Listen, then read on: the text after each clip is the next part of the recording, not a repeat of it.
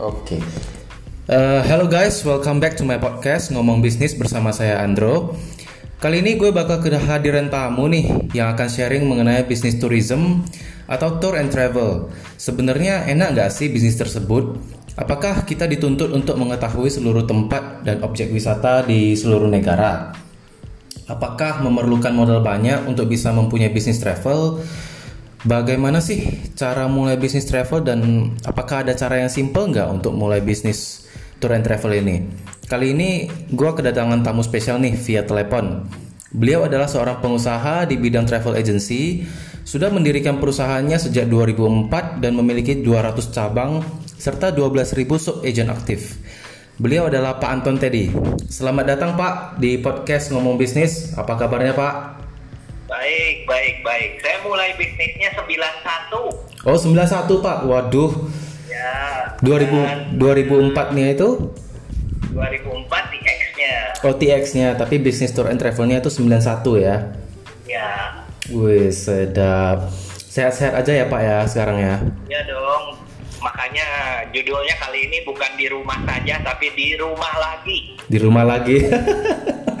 Udah berapa lama Pak di rumah aja? Di rumah lagi? Ini masuk minggu keempat ya. Minggu keempat ya? Nggak traveling ke mana-mana lagi ya? Iya, kan nggak bisa juga ya. Mm-mm, soalnya saya sering lihat Pak Anton juga sering bagi-bagi uh, edukasi di seminar gitu di luar kota. Betul, betul. Mm-mm. betul. Uh, mungkin boleh lebih lanjut perkenalkan diri Pak Anton biar lebih afdol gitu. Ya, ya. Heeh. Oke, Andro, makasih ya. Iya, Eh, makasih. nama saya Anton Teddy. Saya mulai eh, suka dengan travel, dengan bisnis travel, dengan dunia travel. Ini karena saya diajak oleh papa saya. Saya lahir besar sampai SMP itu di Sukabumi. Sukabumi ini kalau dulu empat jam dari Jakarta. Tapi kalau sekarang mungkin harus 5-6 jam ya dari Jakarta karena tambah macet. Iya. Jadi diajak kelas 2 SD ke Jakarta Fair dan di sana saya jatuh cinta dengan bisnis, dengan dunia travel. Itu yang pertama kali kenapa saya senang.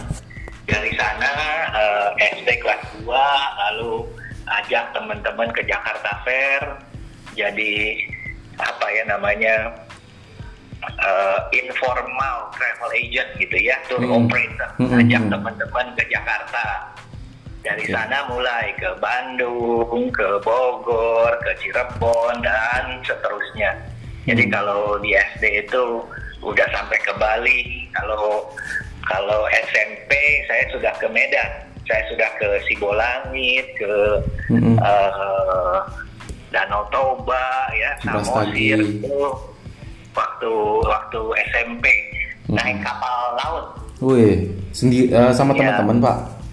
iya iya sama teman-teman Wih. dan eh, lalu setelah itu dari Sukabumi SMP saya ke Jakarta SMA ambil jurusan pariwisata jadi dulu namanya bukan SMK pariwisata dulu namanya Sekolah Menengah Industri Pariwisata Hmm. Eh, SMK pariwisata pertama di Indonesia itu adanya di belakang Sarina namanya Santa Teresia saya angkatan ke-8 jadi cukup uh, lulusannya tahun 81 gitu ya. Dari Iya. sana saya kerja di beberapa travel agent. Kebetulan saya kerja diterimanya adalah sebagai bagian tur ke luar negeri.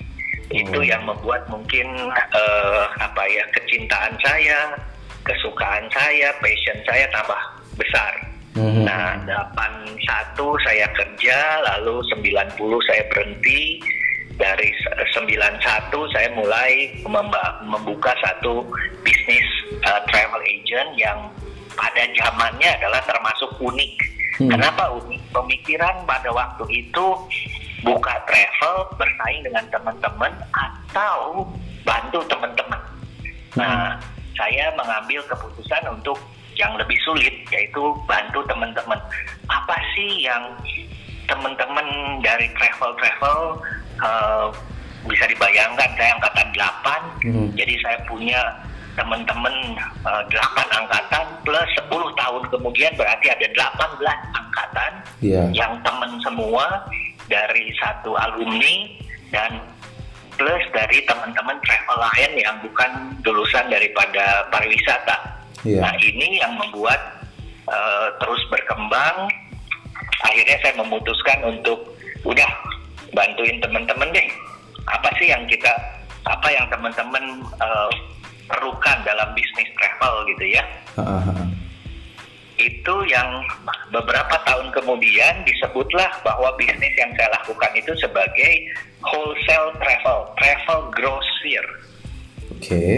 di grosir. Nah, jadi travel grocer tahun 91 hmm. jualnya B2B hmm. dulu itu nggak ada nggak ada istilah B2B dulu jualannya adalah uh, ke travel agent ya jadi bukan ke customer langsung oke okay. lalu okay. tahun 2004 saya melihat ada satu kebutuhan yaitu uh, brand nasional yang perlu ada di Indonesia karena 10 travel terbesar di Indonesia adanya di Jakarta. Yeah. Paling mereka sampai hari ini cuma ada satu yang punya cabang hampir uh, mungkin sekitar 90. Uh, okay. Cuma satu travel yang di Indonesia yang hmm.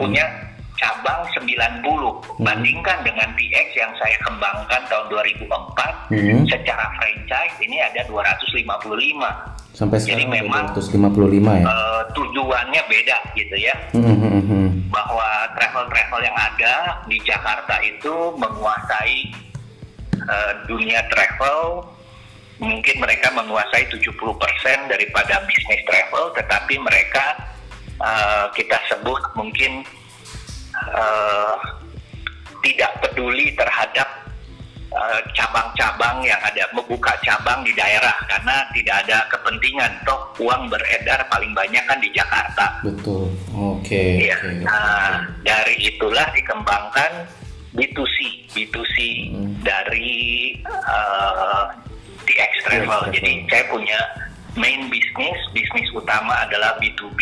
Mm-hmm. Uh, Jakarta Express namanya, jarang orang kenal karena B2B. Mm-hmm. Lalu yang paling dikenal adalah B2C uh, TX Travel. Okay. Gitu. Oke, okay, oke, okay, oke. Okay.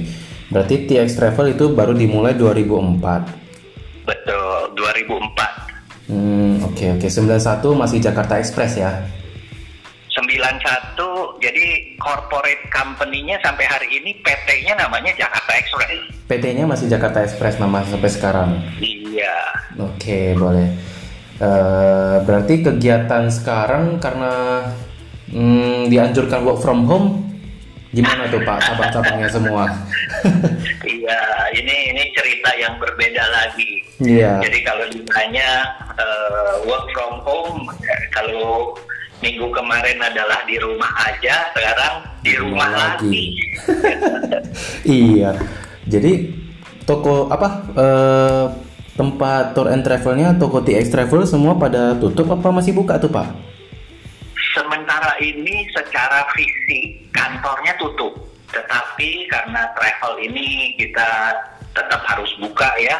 Iya. Jadi uh, bagusnya adalah kalau kalau corona ini terjadi katakanlah lima tahun yang lalu, hmm. saya nggak bisa membayangkan bagaimana caranya uh, work from home kerja di rumah. Saya nggak hmm. bisa membayangkan. Hmm. Tapi sekarang ini hmm. semua kan punya WA, Betul. semua punya. Uh, jadi kita orang itu berhubungan lewat WA. Bukan lewat nomor telepon kantor.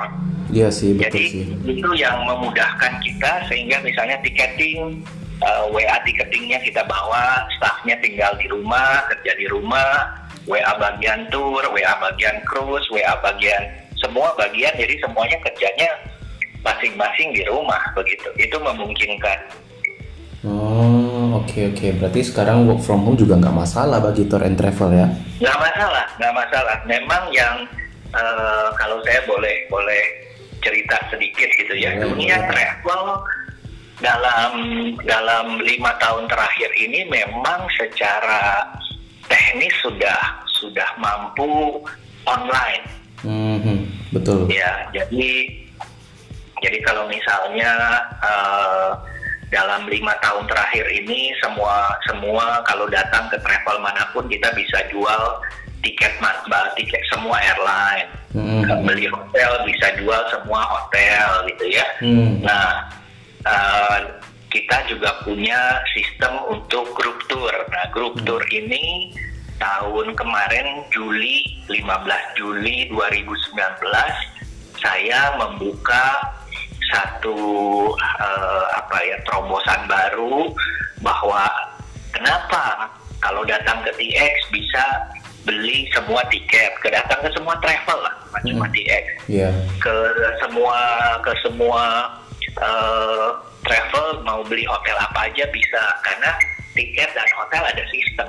Hmm. Tapi kalau datang ke travel mana saja mau ikut misalnya Ah, eh, grup tour travel A atau travel B itu harus datang ke A baru beli A punya datang ke B baru beli B punya karena masing-masing tidak ada sistemnya jadi tidak bisa online untuk grup tour Iya, iya, iya. Oh. itu nah itu yang saya lakukan Hmm. eh, terobosan eh, tahun lalu gitu ya Hmm, hmm, hmm. sekarang ini eh, makanya saya terakhir sangat gencar ke mana-mana seminggu bisa bisa dua sampai tiga kali saya bikin seminar di mana-mana di kota-kota di Ya. provinsi Ya. untuk memperkenalkan bahwa saya punya sistem Mhm. eh, dipakai oleh travel mana saja bisa beli produk grup tour travel mana saja gitu jadi bukan beli eh, pakai sistem TX bukan cuma beli produk TX tapi Hmm. juga beli produk non TX Hmm, berarti seperti marketplace gitulah ya. betul betul seperti marketplace seperti Tokopedia-nya Heeh. grup tour lah. Betul, Iya. betul. Oh iya, ngerti. Iya. Ngerti. Oke. Pak Andro, saya mau jawab yang nomor dua ya. Boleh. apakah apakah kita dituntut untuk mengetahui semua tempat wisata di seluruh negara? Iya. Ini ini susah-susah gampang. Ah. Kalau kita jual tiket, orang bilang saya mau ke Uzbekistan. Ah. Kita tidak perlu tahu ada apa di, Uzbekistan, tetapi kita perlu tahu kita jual tiketnya atau tidak. Oke. Betul ya. Hmm. Sama, misalnya saya mau nginep di eh, Uzbekistan di hotel ABC. Ah, ah. Kita tidak perlu tahu hotel itu ada di mana karena orang ini sudah tahu.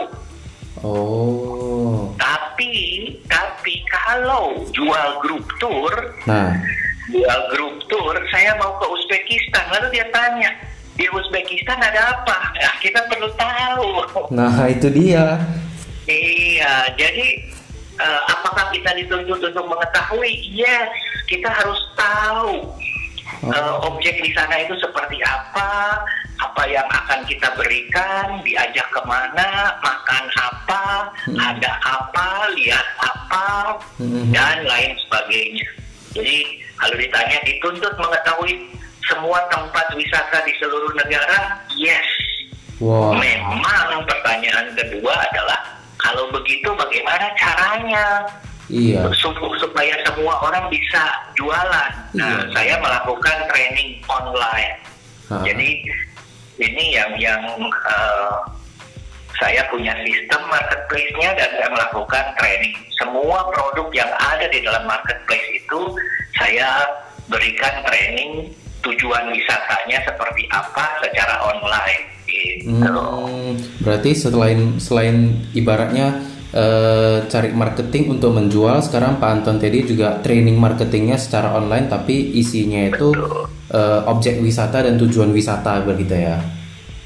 Betul. Nah, nomor tiga, Hmm. apakah memerlukan modal yang banyak untuk bisa punya bisnis tour and travel? Betul. Satu, jawabannya adalah betul besar.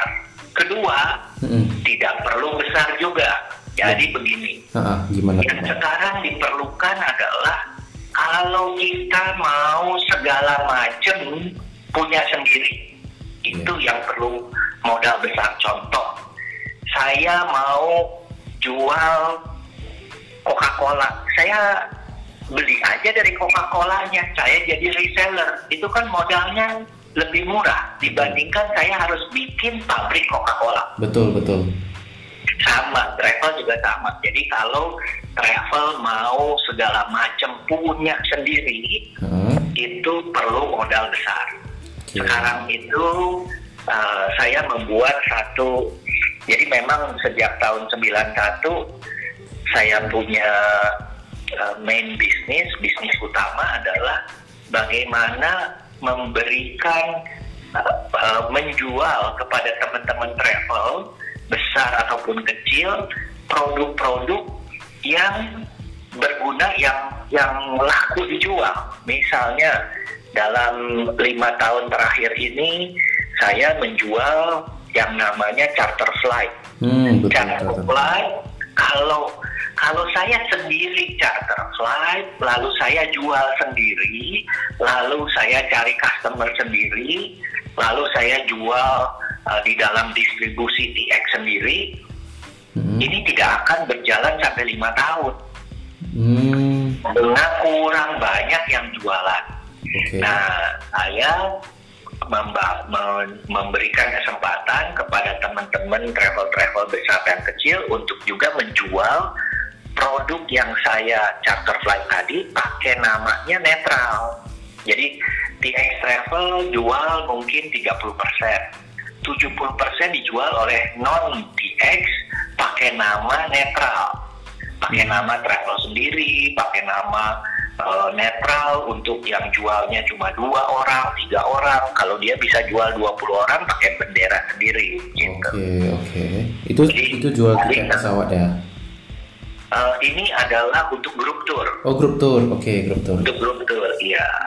Nah, yang keempat, bagaimana sih cara mulai bisnis travel? Mm-mm. Kan biasanya harus punya portfolio, baru customer bisa percaya, betul. Jadi, Hmm. saya selalu menganjurkan yang namanya bisnis adalah kepercayaan. Betul. Bisnis itu tidak dibangun hari ini, besok bisa jualan, nggak bisa dibangun bertahun-tahun di atas kepercayaan. Nah, kalau ditanya bagaimana cara memulai, satu, jadi reseller. Hmm. Jadi nggak usah punya modal besar, jadi reseller. Oke. Reseller itu katakanlah saya kan sekarang lagi buka eh, 11 November jadi masih baru Hmm. yaitu program namanya RTA Reseller Travel Agency. Oke. Apa itu reseller travel agency? Yaitu mirip dengan reseller di di asuransi maupun di properti.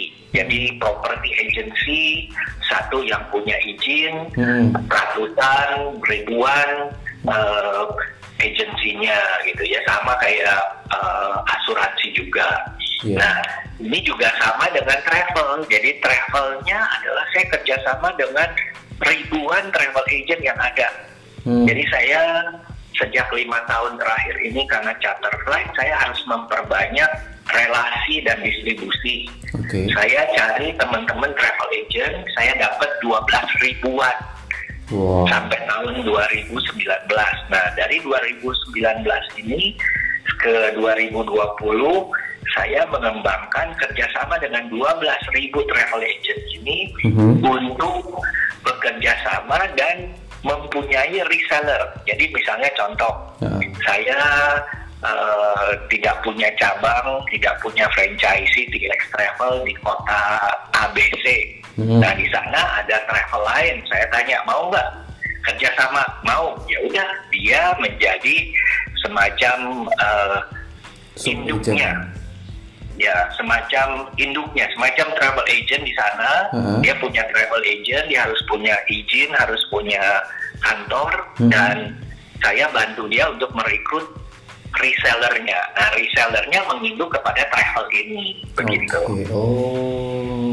Berarti reseller betul-betul eh, Iya, eh, persis eh, seperti eh, property agency dan eh, insurance agency ya. mhm. Nah yang kelima, Hmm. apakah cara ada cara simpel untuk memulai? Nah tadi mulainya jadi RTA, RTA reseller RTA travel. reseller travel agency. Oke. Berarti eh, kalau mau misalnya perorangan mau jadi RTA bisa tuh Pak? Bisa, bisa. Nggak- Nggak ada masalah. nggak perlu ada Siapa pun izin bisa. apa? Nggak- karena saya melihatnya itu begini. Dari sisi legal hukumnya, Mm-mm. siapa saja tidak bisa menjadi eh, menjadi seller, menjadi pebisnis. Tetapi siapa saja di bawah yang punya izin dan punya kantor boleh jadi marketing. Oh, oke. Itu. Jadi dari sisi bisnisnya adalah bahwa eh, reseller ini adalah marketing agent begitu ya. Hmm. Berarti resellernya ini sistemnya eh, apakah jualnya eh, di atas harga harga yang dikasih atau di pendapatannya itu dikasih komisi sesuai dengan persen atau gimana? Iya, di- eh, dikasihnya komisi. Komisi ya, komisi. Iya, jadi semua harganya sama, menggunakan sistem. Kenapa? Eh, kalau ditanya kenapa travel agent lain tidak ada yang melakukan seperti ini? Satu adalah siapa pun yang mau punya reseller harus punya produk. Betul. Produknya harus banyak dan produknya harus macam-macam. Betul, betul. Kedua adalah harus punya sistem. Karena dengan sistem eh, bisa mengakses data itu 24 jam. Hmm. Oke, oke, oke. Dan yang ketiga harus punya sistem pelatihan. Hmm. Kalau enggak ngelatihnya kan sus, kalau nggak dilatih bagaimana? Nggak pernah ke Uzbek, Iya. lalu bagaimana bisa jualan Uzbekistan misalnya? Hmm, betul betul. Berarti kira-kira eh, paket tour yang ada di RTA itu ada berapa banyak, Pak Anton?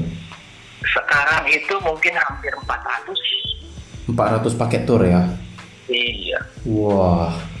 Kalau mau daftar itu kira-kira gimana tuh Pak? Cara daftarnya jadi RTA? Daftarnya mudah sekali, nggak nggak ada nggak ada persyaratan apa-apa. Persyaratannya cuma eh, sat- cuma dua sebenarnya. Satu adalah apakah punya izin travel dan kantor nggak? Mm-mm. Kalau punya, dia menjadi kita sebutnya adalah travel agent. Mm-mm. Kedua adalah kalau dia tidak punya izin dan tidak punya kantor, dia menjadi kita sebutnya subagen, menjadi reseller. Oke. Cuma itu aja. Oh, cuma Kalau mau daftar ya bisa di website www.resellertravel.com. Resellertravel.com. Ya, Oke, oke, boleh. Wah, mantap juga. Eh, apakah ada pesan-pesan nggak kepada para pendengar podcast ini jika ingin memulai bisnis tour and travel? Gimana kira-kira? menurut saya kalau mau memulai bisnis tour and travel, pertama adalah seneng nggak dengan dunia servis, bukan seneng dengan dunia jalan-jalan. Servis. Kalau servis melayani orang Hmm. jualan, kalau dia bilang paling banyak orang tanya, Pak saya saya senang jalan-jalan, cocok nggak jadi reseller? Saya bilang enggak. Kenapa? Kalau sering kalau suka jalan-jalan, kapan jualannya? Oh iya, betul juga. Iya. Nah, yang cocok itu adalah yang mau melayani orang lalu mendapatkan keuntungannya adalah jalan-jalan gratis. Nah, itu cocok. Oke. Berarti Pak Anton se- seiring berjalannya bisnis juga sering jalan-jalan dong ya gara-gara bisnis tersebut. Iya, iya saya saya suka jalan-jalan, saya senang jalan-jalan. Tapi sema- eh, itu saya kan mulainya dari tahun 81 ya, jadi cukup Hmm. banyak pengalaman saya jalan-jalannya dari sana. Saya di reseller itu yang paling penting sekarang adalah selain ada sistem, Hmm. adalah pelatihan.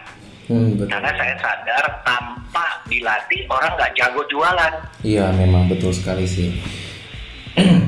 Oke. Hmm, berarti kalau mau daftar silakan ke www.resellertravel.com. .com. Yes. Oke. Berarti tanpa ada syarat misalnya perlu NPWP, perlu izin apa segala macam nggak usah ya Pak Anton? khusus khusus untuk induknya perlu sebagai travel yang bisa merekrut subagen gitu Oke, khusus yang udah ada izin, udah ada kantor itu perlu. nah, Tapi Iya, kalau tapi perorangan kalau- nggak perlu. Nggak perlu. Itu kalau perorangan jualan atas nama TX Travel atau boleh sendiri juga? Jadi gini, perorangan katakanlah saya mau jual produk, produk yang dijual itu kan ada pro- adalah produk daripada eh, brand-brand yang ada. Ya misalnya ini produknya eh, TX Travel, tapi kita sekarang banyaknya pakai namanya konsorsium, jadi netral. Oke. Nah, dengan pakai nama konsorsium, lalu siapa pun mau jualannya kan netral. Iya. Hmm. Lalu misalnya ada travel Golden Rama gitu. Mereka pakai namanya itu bukan Golden Rama, tetapi namanya pakai Fun Holiday. Oh, boleh. Oke, Gitu. oke, oke. Jadi eh, nama yang dijual adalah netral, orang juga nggak tahu cari ke mana. Sebab kalau bilang, oh ya, eh, saya jualan produknya TX Travel, nanti mereka cari TX Travel langsung. Iya. Iya, Hmm, itu. oke, oke. Makanya namanya adalah konsorsium. Oke. Iya. Jadi sekarang eh, masa-masa lagi ada virus corona, Tor gimana tuh Pak? Apakah Sebentar, pengaruh banyak sih? dulu, istirahat dulu. Istirahat ya. Ya sambil lihat ya. Eh, tadinya kan kita berpikir bahwa problem cuma di China, Hmm. cuma di Tiongkok saja yang jadi problem. Sekarang hari ini semua Tiongkok udah buka. Iya. Kitanya sekarang giliran yang nggak bisa ke mana-mana. Iya. Itu dia Jadi problemnya. saya memperkirakan mungkin eh, perlu waktu sekitar mungkin April Mei baru bulan Juni ini pelan-pelan kita mulai recovery begitu. Hmm, betul. Berarti itu sebenarnya prediksi di puncak-puncaknya virus ini. Betul, Hmm, betul. saya aja kemarin mau pergi ke Tiongkok batal bulan 3. Iyalah, nggak bisa. Sekarang tapi udah buka, tapi pesawatnya itu kan terbatas. Iya, ekspedisi saya karena di bidang ekspedisi, jadi saya tahu pesawat sekarang udah nggak nggak ada yang eh, terbang dari sana dari Tiongkok kemari. Betul. Ekspedisi juga berhenti. Saya juga kemarin ada buat eh, bisnis trip to China juga berhenti. Pada Iya, pesertanya semua pada di refund. Aduh, sayang sekali. betul, betul. Tunggu bentar lagi deh, Andro. Iya iya iya. Oke guys, podcast kali ini sampai di sini. Eh, terima kasih banyak, massive thank you untuk Pak Anton karena sudah meluangkan waktunya untuk podcast ini. And Thank you. thank you juga untuk para pendengar yang sudah mendengarkan sampai selesai. Stay safe, stay home, stay positive, and peace out.